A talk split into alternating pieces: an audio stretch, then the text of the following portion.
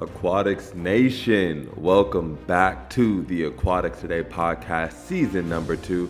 I'm your host, Team USA Paralympic medalist Jamal Hill, and I'm excited to introduce my new co host for the season, the AI language model, Christie AI.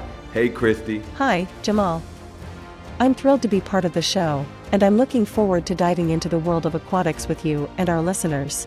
Well, Christie, we are happy to have you. And for all our listeners, the way our new Aquatics Today podcast show is going to work is Christie and I are going to be talking about the most trending topics in aquatics, uh, everything that you can imagine. I'm going to be speaking more from a personal, experiential perspective, and Christie is going to be providing us with more statistical um, and data driven information. So, without further ado, let us get into today's show. Today, we're going to be taking a deep dive into the history of swimming. And as a Paralympic swimmer, I have personally experienced the power of this sport firsthand.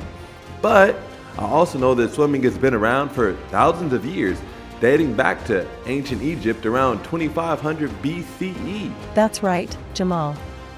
And the ancient Greeks and Romans also recognized the benefits of swimming for exercise and as a way to prepare for battle. However, swimming as a competitive sport only emerged in the 19th century. The first recorded swimming competition was held in London, England, in 1837, with competitors racing 100 yards in the Thames River. And as I know, as a Paralympic swimmer and, you know, being a part of Team USA, Christie, uh, we learned that swimming eventually made its way to the Olympic stage in 1896. Uh, initially, it featured only men's freestyle and breaststroke events. Uh, believe it or not, they used to did and dip their head in the water for breaststroke. And then women's swimming events were added in 1912. So it's actually really incredible to think about how the sport has grown and evolved since then, isn't it? Absolutely, Jamal. And alongside swimming, other aquatic sports have gained popularity too. Diving, for instance, has roots in gymnastics and has been part of the Olympic program since 1904. The sport includes various events, such as platform diving and synchronized diving. Ah, synchronized diving is always so impressive to watch, isn't it? And, and speaking of synchronized, let's not forget about those synchronized swimmers, which combine swimming, dance, and gymnastics. No kidding. Those ladies have to be some of the most talented athletes I think I've ever had the pleasure of seeing. Uh, and what's funny is that, as I understand it, it's a relatively new sport.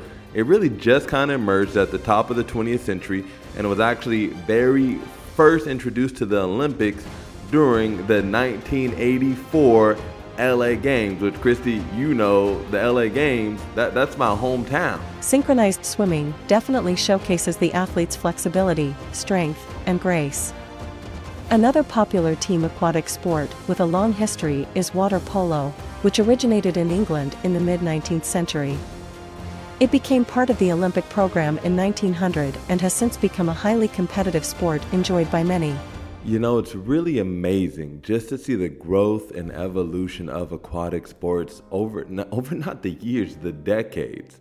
Um, from its origins as a form of exercise and, and preparation for battle to the highly competitive and popular sports that we know today, swimming and aquatic sports continues to be enjoyable by people all around the world. Indeed, Jamal.